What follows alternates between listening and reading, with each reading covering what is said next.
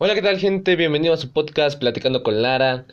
Con este episodio empezamos algo que quiero que se convierta en algo grande, algo, algo bueno que le pase a mi vida.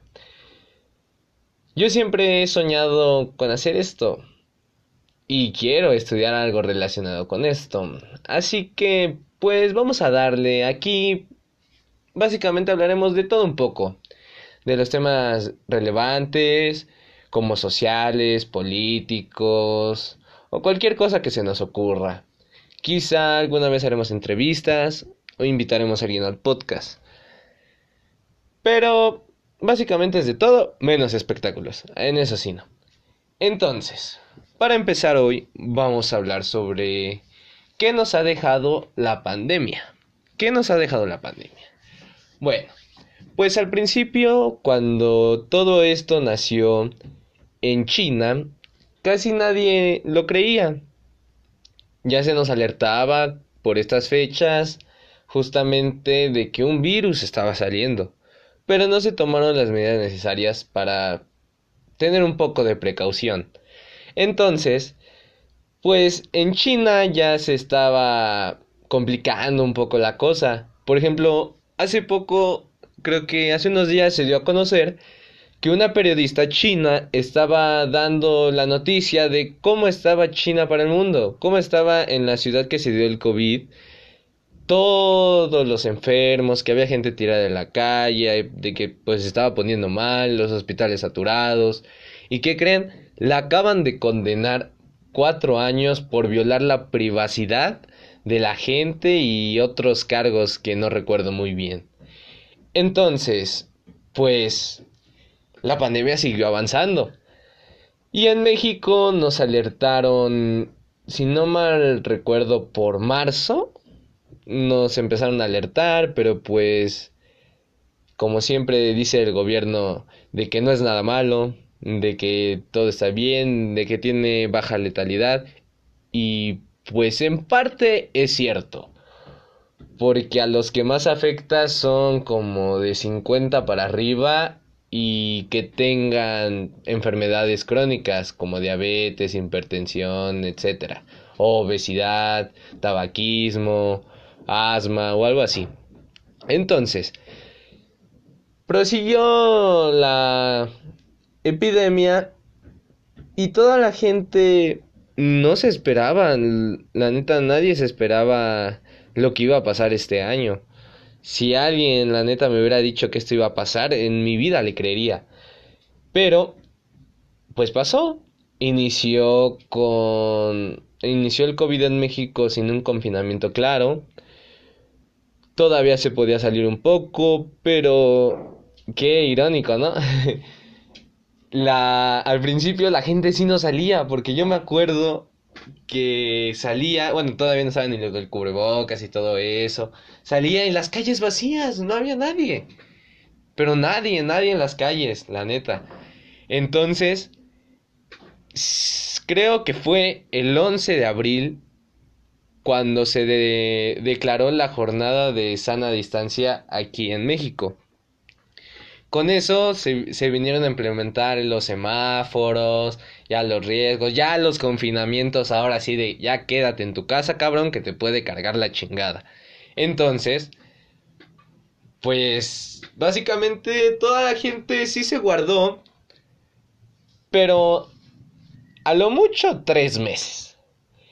Y no es justificación, pero creo que a nadie le puedes cortar su ritmo de vida así de golpe. No lo puedes hacer así. Tienes que seguir haciendo tus actividades, pero con las medidas de sanidad correspondientes. Y además que hay gente que vive al día. O sea, si no sale a trabajar, no no come su familia y eso es algo que la mayoría de la población mexicana ha sufrido desde hace muchos años. Entonces, pues las medidas del gobierno yo siento que fueron algo muy tontas al principio. Porque decían que no se cuidaran, que nada más con su jornada de sana distancia y que todo eso, que el cubrebocas. Y bueno, ustedes dirán, obviamente es de gente pensante ponerte el cubrebocas, aunque Gatel diga que no. Gatel es el subsecretario de salud. Y bueno, nadie le estaba haciendo caso. Nadie. Solo pocos se ponían el cubrebocas. Y hasta la fecha. Si yo pienso que si el gobierno de México quiere hacer algo para que bajen los contagios, según estadísticas del INE, tenemos al presidente con mayor aprobación que ha habido en muchos años, o más bien creo que fue el único que consiguió casi más de la mitad de la población mexicana votó por él. Entonces, en vez de salir, no sé si vieron ustedes, en una de sus conferencias este, matutinas, sacó su imagen religiosa del Sagrado Corazón de Jesús. Y, o sea, no está, yo no digo que esté mal la religión, porque ahí le dio un punto clave de lo que es el populismo de Andrés Manuel López Obrador, de que con la religión pues puedes entrarle por ahí a la cabeza de la gente para que le baje un poco a las fiestas, a que se cuide y todo eso, porque pues casi todo México es de, bueno, sigue a Dios, es católica. Y pues por eso le entró por ese lado. Pero si de, si de verdad quisiera dar un golpe y quisiera frenar un poco más los contagios, aunque eso es muy difícil, ¿por qué no sale con el cubrebocas? O sea, se los apuesto que si sale el presidente con el cubrebocas, varia gente que lo sigue, que va hacer sus mitotes allá cuando da sus conferencias en X estado y que van allá a apoyarlo y que no sé qué, esa gente se pondría el cubrebocas bien. Y con eso sería una medida un poco más, este, un poco más buena para seguir cuidándonos todos. Porque si se dan cuenta, muchos traen el cubrebocas o en la papada o no se tapan todo lo que es nariz y boca. Y es, pues, el cubrebocas no va ahí. O que si le dices a alguien que se le ponga el cubrebocas, se enojan. Y pues, mm, no le puedes obligar a la gente a hacerlo aunque en países ya se ha implementado eso. Pero pues este gobierno, como él lo dijo, no, no reprime, no obliga. Entonces la gente puede hacer lo que quiere. Y por ejemplo, ya cuando ya se tenía un poquito más de tiempo con el COVID, como en junio, julio, que ya el típico, ya, ya, este, ya alcanzamos el pico de la curva, el pico de la curva. Entonces, pues empezaron a bajar los contagios, ¿no? Yo pensaba que sí podíamos volver en septiembre a la escuela, que es cuando empezaba el nuevo ciclo escolar, pero pues ya hasta empezaron clases en línea, clases en la tele para kinder, primaria y secundaria. Y pues se fue incrementando y saliendo de control esta situación. La verdad, pues si es verdad o no, nunca lo sabremos. Si las cifras del gobierno son exactas, tampoco, porque son cifras que ellos las manejan. Y pues ya iba bajando la curva, iba bajando la curva, pero nuestro nuestro talón de Aquiles fue que llegó la temporada de influenza y con ello los frentes fríos.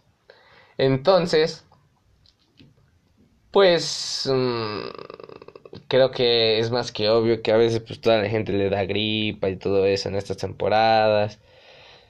Y pues hubo un incremento de contagios, pero yo no pienso que sea por eso. Antes no se estaban haciendo las pruebas requeridas. Y la Organización Mundial de la Salud decía eso de México, que no se estaban haciendo las suficientes pruebas. Y ahorita en estos días se han estado implementando módulos en la Ciudad de México, en el Estado, que son los que más contagios tienen y las hospitalizaciones van a la alza, Creo que la ciudad, creo que está en 85% y el estado, ayer que vi, estaba al 79%. Los, bueno, Claudia Sheinbaum y Alfredo del Mazo se han desgastado en decirles que se queden en sus casas. Y pues creo que con estas fiestas navideñas no va a ser muy posible. Porque quieras o no, esperemos que haya gente que sí se haya quedado en su casa, celebrado con nada más con su familia. Pero obviamente hubo gente que salió, que hizo fiesta, la una posada o algo así. Y pues eso básicamente pues aunque no te pase nada es ser un pendejo. Pero pues es que hay de pendejos a pendejos, porque hay gente que se queja literal desde su privilegio. desde su privilegio de, no sé si vieron un video al principio de la pandemia, que este habitantes de la zona de Santa Fe se pusieron a cantar el cielito lindo en sus balcones como en Europa. Pero eso no es lo grave aquí, o sea, ellos pueden hacer lo que ellos quieran. Que esos son los mismos que se le ve en las redes sociales diciendo, ¿cómo, cómo es posible que salgan, que no, salgan que no sigan las medidas de sana distancia? Y pues hablar desde su privilegio es muy fácil, pero aquí de, los, de la gente que está en la calle podemos dividirla en dos. 50% la que sale para ganarse la papa, para llevar un plato de comida a la mesa, para ganar dinero. O los que salen a fiestas, o sea, yo no pienso, yo yo no pienso que valga la pena que te dé COVID por una pinche fiesta en una casa de un cabrón que no cabe ni un alma y que, y que para acabarla de chingar te cobran 50 pesos de cover o hasta más por estar en el pinche patio. Pues ni que fueran a ir quién. O sea, no lo vale. Ir a las fiestas o todo eso, o, donde haya aglomeraciones, pues siento que sí es muy... Muy idiota. Y sí, varios podrán decir, pero estoy reactivando la economía. Claro, pues, a tu manera. Pero pues reactivar la economía se puede hacer de diferentes cosas. No solo es ir de peda. Por ejemplo, bueno, un ejemplo sería ahorita que estamos en semáforo rojo desde creo que hace una, una o dos semanas o semana y media hasta el 10 de enero. Bueno, si es que no lo alargan. Por ejemplo, el sector restaurantero se ha estado dando de topes porque pues varios restaurantes ya han quebrado porque no pueden mantener los gastos que tenían antes. Y ahorita que ya estaba medio reactivándose la cosa, otra vez a cerrar. Mejor cuando se abran de nuevo, vayan a comer un restaurante, pero no, no un restaurante así grande. Por ejemplo, hay que apoyar a, a los negocios cerca, a las tienditas. A las grandes cadenas nunca se van a morir. Porque pues son franquicias que tienen mucho dinero. La verdad, yo sí tengo esperanza que el 2021 sea mejor. Que a pesar de las vacunas, la gente se siga cuidando, porque aunque de aquí a marzo de 2022 vayan a vacunar a la mayoría de la población, si la gente no se cuida ahorita, la va a haber muchos, pero muchos más muertos que que ahorita en los números que estamos y en enero se van a presentar varios contagios por varios contagios, que diga varios positivos por las fiestas de Navidad, eh, que el año nuevo, que los reyes. Y bueno, algo que creo que sí es de interés de todos, por ejemplo, sería el esquema de vacunación, el cual consiste en cinco etapas. La etapa 1 va a ser de diciembre, de diciembre a febrero, que va a ser la, la primera línea de combate contra el COVID, que son todos los médicos. La etapa 2 es de febrero a abril, que van a ser los médicos que faltan y las personas de 60 años o más. La etapa 3 es de abril a mayo y van a ser personas de 50 a 59 años. La etapa 4 va a ser de mayo a junio con personas de 40 a 49 años. Y la última etapa, y creo que va a ser la más importante, va a ser la etapa 5, que es de junio de 2021 a marzo de 2022, que es el resto de la población desde los 40 años hacia abajo, hasta los 18 años.